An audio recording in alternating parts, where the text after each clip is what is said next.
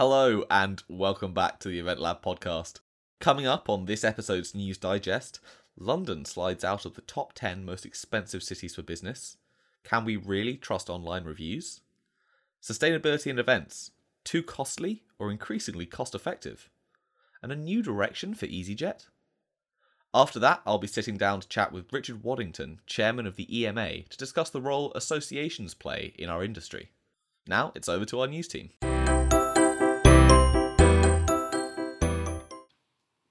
Morning all. Morning. Morning. How are you, Sam? How are you, Charlotte? Really well, thank you, Ed.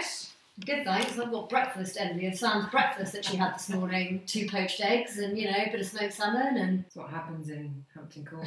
Good start to the day. Lovely. So, I want to start with the news today that London has been turfed out of the top 10 most expensive business travel destinations in the world, overtaken by Monaco, Basel, Paris. I'll be honest, I couldn't work out whether this was a good thing or a bad thing. I think it's got to be um, a good thing um, due to the fact that when London's been competing against other locations, internationally, it's, obvious, it's often been ruled out due to the expense of hotel rates, 24 hour. Um, delegate rates have been a lot more expensive, um, activities are more expensive. So, presumably, due to the uh, scenario surrounding Brexit and the weakening of the pound, and those factors have obviously had a massive impact on where we now sit. Um, although it's not entirely surprising that Geneva is way up there as one of the most expensive business destinations out there because Switzerland has become increasingly expensive over the last three to four years. So, um, and also there are quite a lot of decent sized hotels there. So, not entirely surprising, but good news all round. So, good news for good news for London. Yeah. And Sam, venues, venues in London, we happy about this?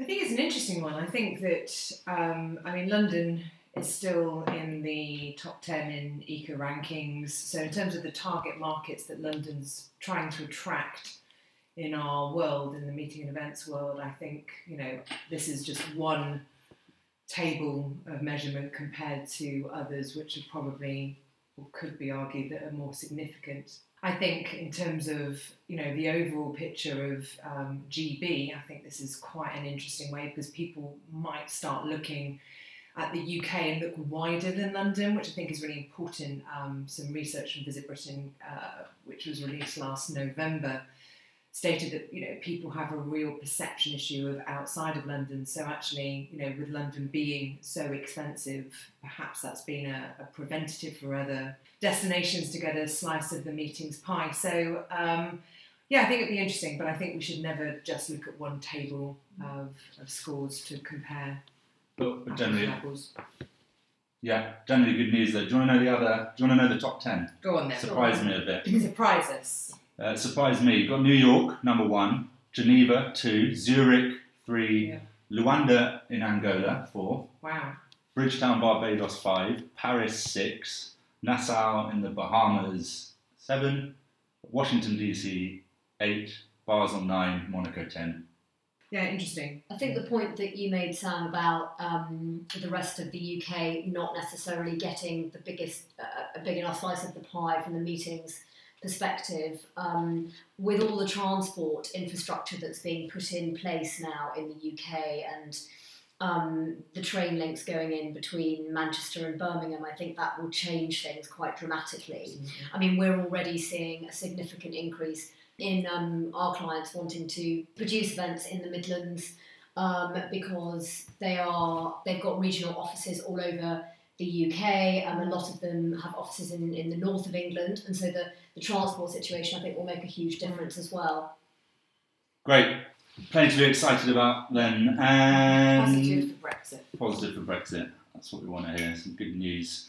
Um, okay, we're going to move it on to something. Actually, you didn't see this in the events press. This was in saw this on BBC, but kind of a slightly broader issue that relates to relates to the buying of fake reviews online. So this was a BBC Five Live investiga- uh, investigation. Uh, BBC Five Live were able to buy a, a false five-star recommendation placed on Trustpilot, which obviously is one of the big uh, leading review uh, websites. Uh, also uncovered online forums where Amazon shoppers are offered full refunds in exchange for product reviews. Sam, you were talking about this earlier, uh, and you said you thought the events industry was really struggling with peer reviews. This this won't help, I guess. This is, I don't think it's going to come as a massive shock to anyone that this is happening, but I, I, yeah, I, I can't understand why, as an industry, we haven't managed to get a solid peer review platform, um, which I think is probably useful. I think there's pockets of it, and I, uh, I'll back this back to you in a second, Ed, on why, why you haven't done this yet, because um, I think it's really important. I think we're seeing it in little online communities like the Delegate Wranglers that people are, you know, they are looking for peer review within this industry. However, I think this is a really big problem. I think it starts um, starts with this, and credibility is uh, integral to everything that we do. And I think this is this is a worry alongside some of the stuff that's going on in the world of um, social media influencers with some of these influencers uh, actively promoting organisations that are dishonest, I think there's a problem, and I don't know what the answer is. We need an honest company to start a peer review site, Ed. Yes, we do. I mean, at Hire Space, at Hire Space, I mean, we collect a huge amount of feedback from, from clients. We don't currently publish it on the website. Um, you know, we're constantly asking our users what they want to see on the website. And the truth is, it's just never been that number one top thing so far. But generally, Sam, I, I completely agree with what you're saying. Um, Charlotte, any, any, any thoughts on you? We collect an awful lot of feedback from our client base because it's the it's the primary way that we actually collect more clients. So and we do publish most of it on our website. So um, we're certainly not um, paying off any of our clients in which to submit those reviews.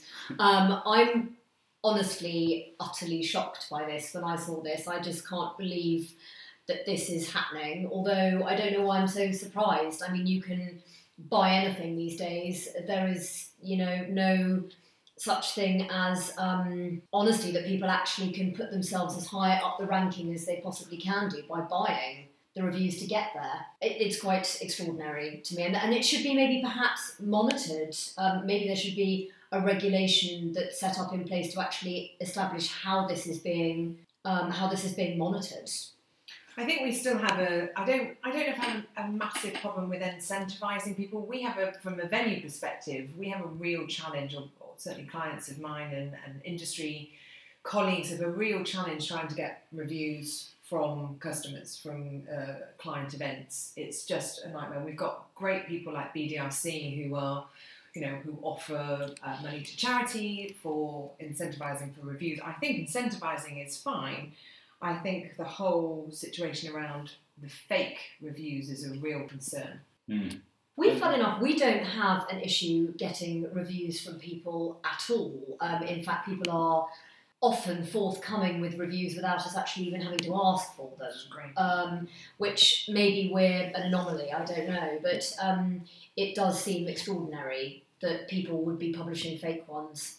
Yeah, it really does. I mean, yeah, I think people are very happy to, give, to, to, to kind of to, to, kind of to give their views. Um, I guess it's whether the yeah, whether the suppliers uh, suppliers are keen to embrace it. I mean, I'm a relative newcomer to the events industry, been, uh, you know, kind of five years, but transparency generally as a thing in the industry is something that I've really really noticed is, is kind of completely different um, different to how it was um, how it was five years ago. Um, so one to watch. Mm-hmm. Yeah, definitely one to watch.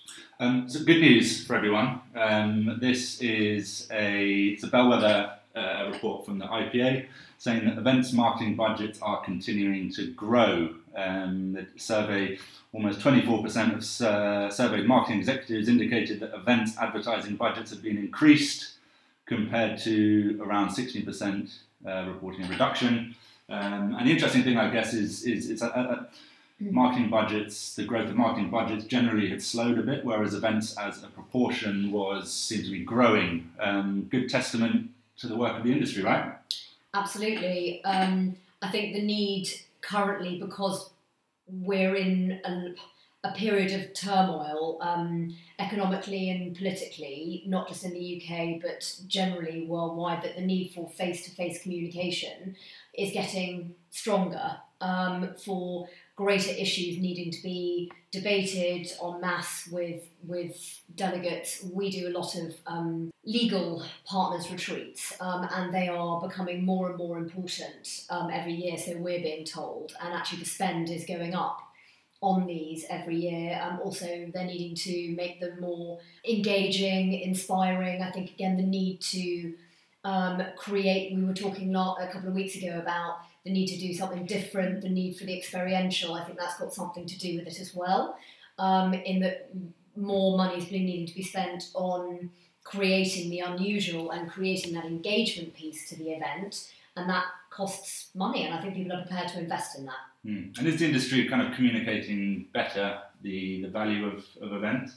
There's more talk, I think, face to face about the importance of, of that. Um, I think there are more, from what I've noticed, there are more panel discussions about with industry peers about the need for um, uh, illustrating the importance of events within, within a marketing mix, and we're trying to become certainly more involved with marketing teams to actually really illustrate our value proposition within that marketing budget. So I think, yeah, absolutely.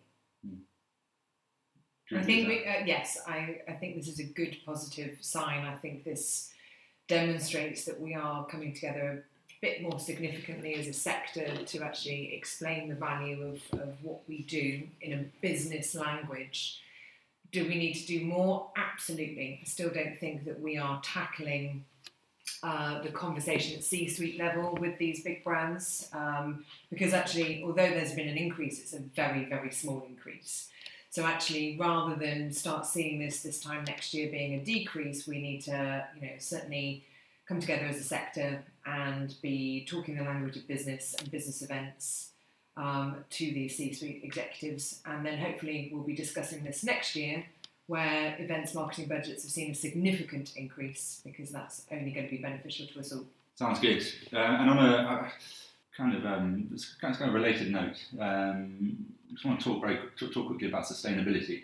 Um, there's been just seems things seem to be coming coming to a head to a degree. We had last last week, I think it was, Theresa May talking about banning plastic straws in the UK um, UK next year. We, we held a, a brilliant um, uh, event. I held a brilliant event last week. Um, Charlotte, you were one of our fantastic panelists, and we had ITV uh, events talking about how important sustainability was for them when choosing a venue. Uh, brilliant interview with Selena Donald from the from the Bulb last week.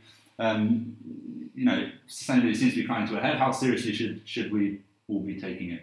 Very seriously. Um, I think I think people are rightly calling it the Attenborough effect, the Blue Planet effect. Certainly, from a venue perspective, I'm seeing the conversations finally changing. Now, back in the day when I was working at the Barbican, shameless plug, so we're talking in 2008, 2009, we were having these conversations with organisers in terms of sustainable practices when placing an event with us at the Barbican, and it just was not on the radar, and it hasn't been on the radar. Um, so you know, congratulations to um, to Blue Planet that you know that's shifted governmental thinking. Um, certainly, my MP is is someone who's extremely active in this. I'm seeing a trend when I'm talking to my clients in the venue world.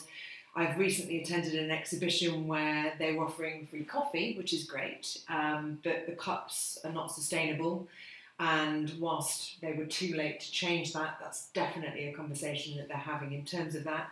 Um, we have to make a difference and we have to make a difference now and we are responsible as event professionals to, to impact the environment um, as least as we can and I'm glad this is finally on the agenda. I hope this is, you know, the start of the start of the beginning of us really taking sustainability seriously. I think one of the challenges is that um, as much as this is an enormous topic that's being um, discussed on a global level, um, when it comes to the budget of a client, a lot of clients still aren't prepared to pay for it um, because it is a more expensive route to take. Um, and so it's an educational scenario of um, of explaining, you know, what one can do in order to make events more sustainable, but it's still a push to get those extra costs over the line um, in comparison to not having to really do anything at all and um, to continue the way that we're continuing. we found that it is definitely still an educational process where people are actually really having to sort of, you know, dig a bit deeper in their pockets to pay for this more sustainable approach. I mean, there are certain venues, very obviously, such as the Crystal or whatever, who are, you know, completely sustainably orientated. And if a venue is taking those those moves to make sure they're making those changes, that's absolutely a step in the right direction. How often does a client come to you, Charlotte, and say, "We want this to be sustainable"? That's absolutely fundamental to what we're doing. Being completely honest, quite rarely. um, it's very rare. I mean, there are a couple of um, clients who have a strong sustainable policy, but whether they actually are prepared to implement it within their budgets to uh, as part of the event process is different kettle of fish. Yeah, I think I, I think I mentioned a couple of weeks ago that Sequoia has done some research with corporate meeting planners in terms of the most important things on the agenda, and it's still not featuring in the top ten.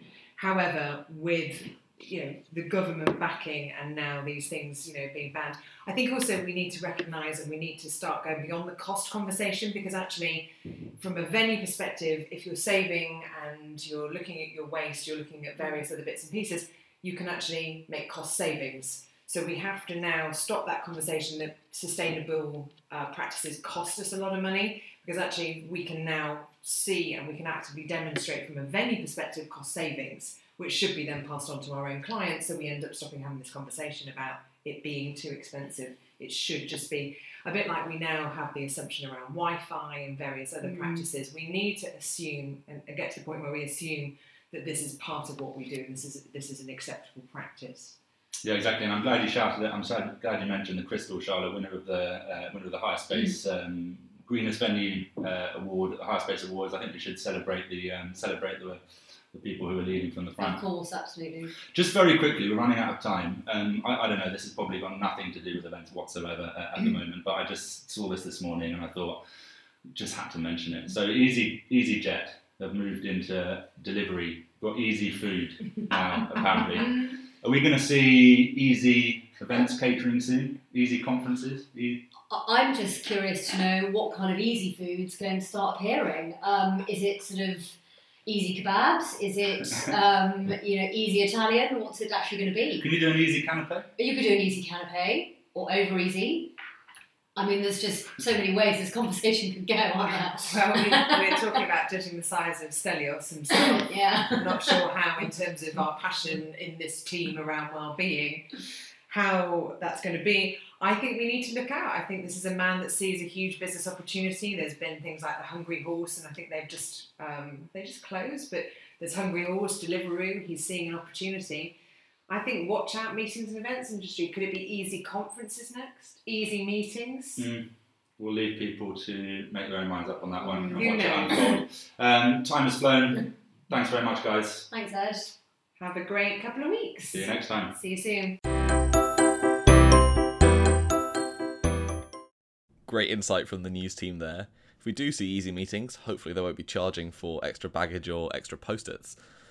You can find the Event Lab video that Ed mentioned on our website, eventlab.online, or you can find the link in the show notes. Now, next up, Richard Waddington, chairman of the Events Marketing Association, sat down with us to chat about the work they do and what's in store for 2018. Hi, Richard. Thank you. Thank you so much for joining us on the Event Lab podcast. It's great to have you on. Pleasure. Glad to be here. Yeah, so I was, uh, I was hoping you could maybe tell the listeners at home a little bit more uh, about the EMA and, and what you guys do. Yeah, absolutely. So EMA stands for Event Marketing Association. It's an industry association that was set up in 2013 exclusively for the in-house corporate event planner marketeer. Um, we're both inclusive and exclusive. Inclusive means that you know a junior member of the team can start, so it's great for them to come along and learn about the industry, what's happening in the industry, where the industry's going, um, everything that we, every event that we host has an educational part to it. So generally, there's, a, there's an hour of content followed by an hour of um, drinks and networking, you know, venue tour, etc. Um, and the exclusivity is we you have to be an in-house corporate planner. So unfortunately, agencies or suppliers can't come unless they're specially invited as part of the panel or speaking or something like that. Ah, fascinating. So, I mean, yeah, you mentioned there that there's that kind of inclusive side that you're there's a you're bringing new people, uh, or perhaps who are new to the industry, and you're, you're kind of giving them giving you, them new experience. Uh, I mean, do you sort of think that the the sorts of things that the EMA is preparing those kind of the, the new arrivals to the industry, sorts of things that it's preparing them for, has changed over the years? Well, I think part of the frustration from the the original group of people who set up EMA was that they'd go to an event and you're you know, constantly being invited. Um, one of the joys, also the frustrations of this industry, you're constantly being invited to an event. Uh, everyone's trying to get to you for it's suppliers or hotels and venues. Um, and but generally, it it was drinks. You know, you'd end up at a cocktail party, a reception, dinner sometimes. But it was it was all about it was just hospitality, and it was just drinking and meeting and talking to people, um, and you know, business card exchange. But no one was really focused on developing another level of content. So people said we have very limited time to go to things, and what what we want is we want to learn. So stuff that you're doing with Event Event Lab uh, is brilliant because it's it's more it's content rich as well as you know networking rich, and so I think that's really important. And the other side is that the reason the corporates wanted their own association, their own network, is they're fed up to the back teeth of going to an event, and the minute you walk in with, let's say, ABC Corporation on your business on your, on your lapel, um, the suppliers are jumping all over you trying to sell to you. And there's a big lesson for suppliers out there is learn not to sell. Okay, and what I mean there is learn to have a conversation, learn to talk to people, learn to um, build rapport with people, but don't try and sell your services. Build that relationship, and then you eventually get the door open and you move in. The minute you try and start saying, "This is what we do, this is how we do it," people turn off. Trust me, it, it just doesn't work. Yeah, so I guess I guess that's why you've got that kind of exclusive focus, so that you can kind of keep out the the excess noise, so that people can have those conversations without pitches and or trying to sell. Yeah, and, and they can. They also talk. You know, as, as our group when they come along, they we you know we talk with Chatham House rules, so um, nothing gets attributed to any individual. We write up our notes. We circulated that to our much bigger um, network. So we you know we have at the moment about 350, 400 members. Have a whole new strategy that I'll touch on shortly that we're going to be rolling out in the next few weeks, which will take us um, more nationally. But you know, it's all about collaborating and sharing. In the past, everyone's been very closed and you know wants to keep it within their own group, but they realise the value now of being far more open and more collaborative across the industries. Um, they also see you know enormous value in having those discussions with people. So talking about issues and challenges with venues, with suppliers. So you know all of this is talked about, discussed you know, uh, we have sessions on uh, legal and contracting, because um, again, contracting with suppliers, you guys know this, that you're, you know, you're contracting, the, the difference in contracts and everything else, and so, you know, how, how are the big organisations doing that with overriders? So the smaller organisations are now learning about that through that collaboration. Um, you know, creativity. How can you transfer a venue? How can you how can you engage your audience more? Um, we're doing things around uh, GDR, GDPR.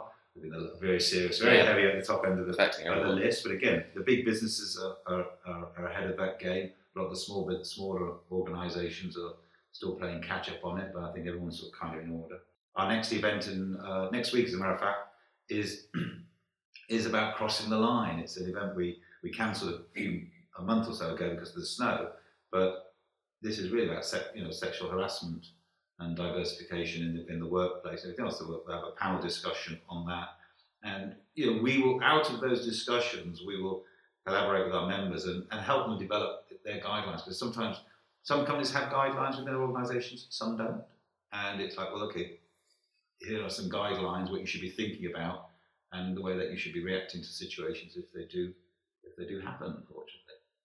So I mean, yeah. So you mentioned kind of diversity. Do you think the do you think associations can help sort of promote diversity in the industry with your bringing people up and sort of perhaps affording more people a kind of networking opportunity? Yeah, I mean, you know, you hear, you hear things saying about associations are you know are dead in the water and this, that, and the other. I mean, there are thousands of associations, um, you know, in the world. Um, if we look at our industry specifically, then there's I think there's about 16 associations. Um, who, who work together. And in fact, we work together under the, the BVEP, so the Business Visits and Events Partnership, um, which I sit on the board of, and you know that's where we talk together. But again, the associations have very different remits because they're focused on different areas of the industry.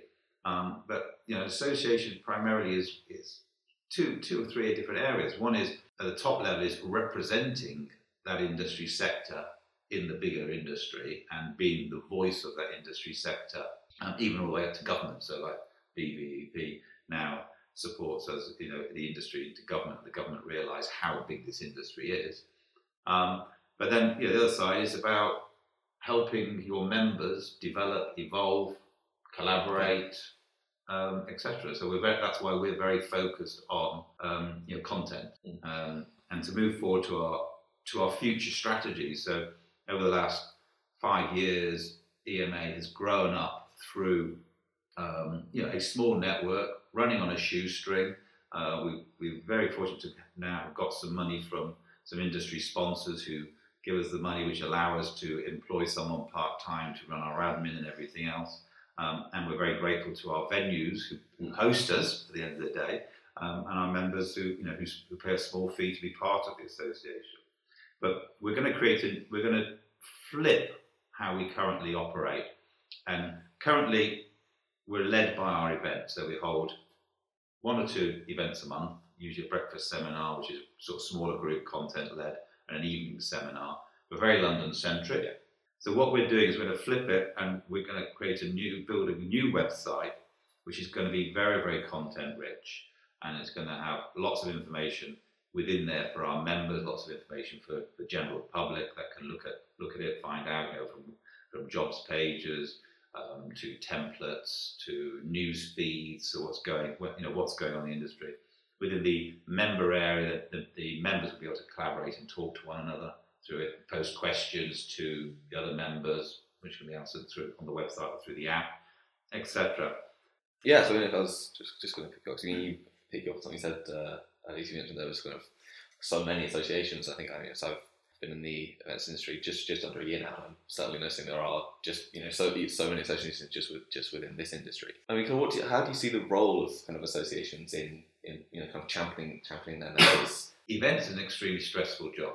And it's recognized, seen I think it's the third or the fifth most stressful Mm. job in the country. Yeah, Um, big big topic at last yeah. last year's event. Yeah. So, and, and you know, it's about helping each other, coming together and giving advice. Now, why try to reinvent the wheel all the time when stuff that you might be trying to do or find or look for is already there?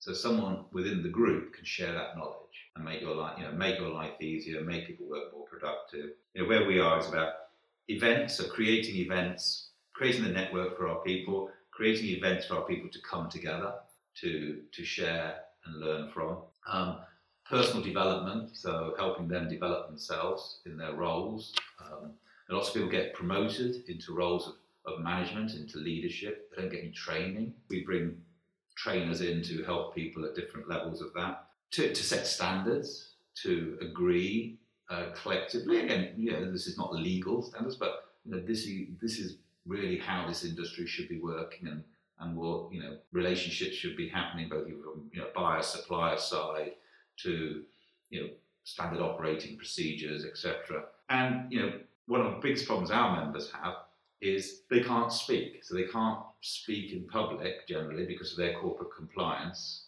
regulations, everything else. But we as a group collectively can speak, and the, you know the message to the industry then is you know the voice from EMA is the mem- is the message from the corporate event planner. So, do you think that's probably the most important role of the of the association is championing the voices of the members in perhaps ways that they wouldn't wouldn't be able to otherwise? I think it's an important role. I don't think I don't think it's the most important role. I think the, the most important thing um, we do as an association is to help the industry evolve and to help the individuals evolve within that association. So, you know, shared knowledge, collaborating, bringing them, bringing them together, and creating those networks. So, create, you know, yeah, creating a, an environment where they can meet and talk with one another, both virtually as well as um, physically. Yeah, so I mean, looking at the way that the industry is evolving? Is, uh, is there a direction that the, EMA is hoping the industry will go? Okay, well, I think, I mean, the industry, since I started in the industry, what, 30 odd years ago, if not more, um, it's, it's evolved enormously. Uh, you know, events are now about ROI and ROO and measurement.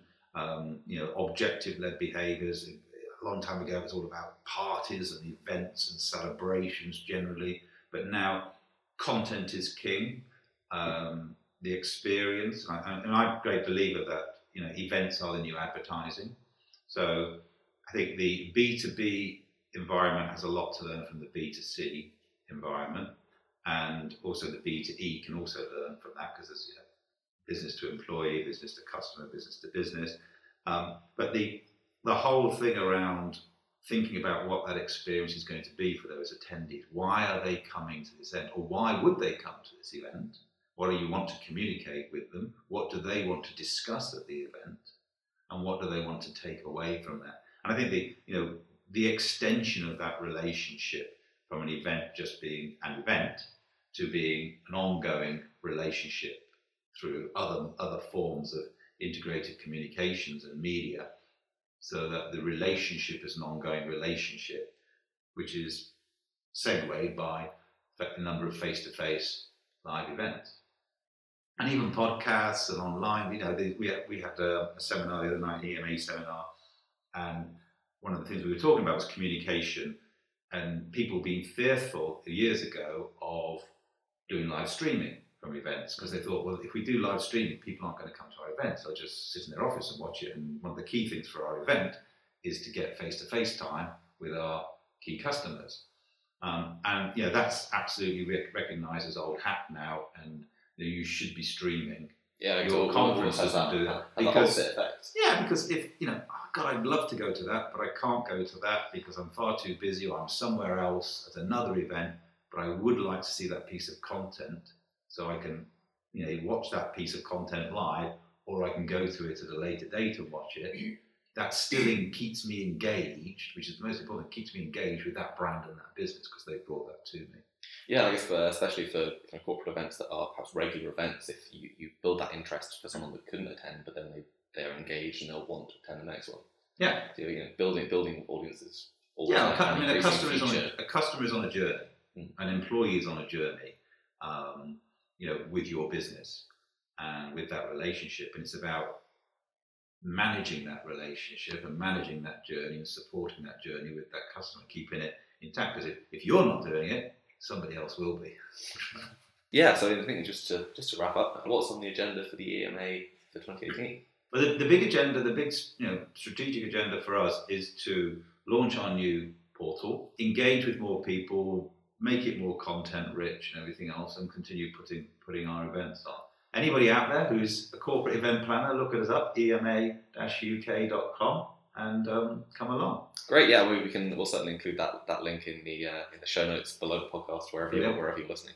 Thank you very much. Great, yeah. Well, thanks so much for talking to us. Cheers. Thanks very much for listening to this episode of the Event Lab podcast. As ever, you can find links to most of the things mentioned in the episode in our show notes below. We'd love to hear your thoughts on the topics discussed in this week's News Digest, and you can join in the conversation on Twitter using the hashtag EventLab.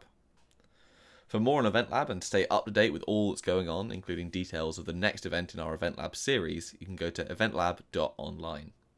If you have any questions or you'd like to get in contact with the show, you can email us at eventlab at hirespace.com. And you can follow us on Twitter and Instagram for a behind the scenes view, as well as all the latest updates by following the handle eventlab underscore HQ. Thanks very much for listening.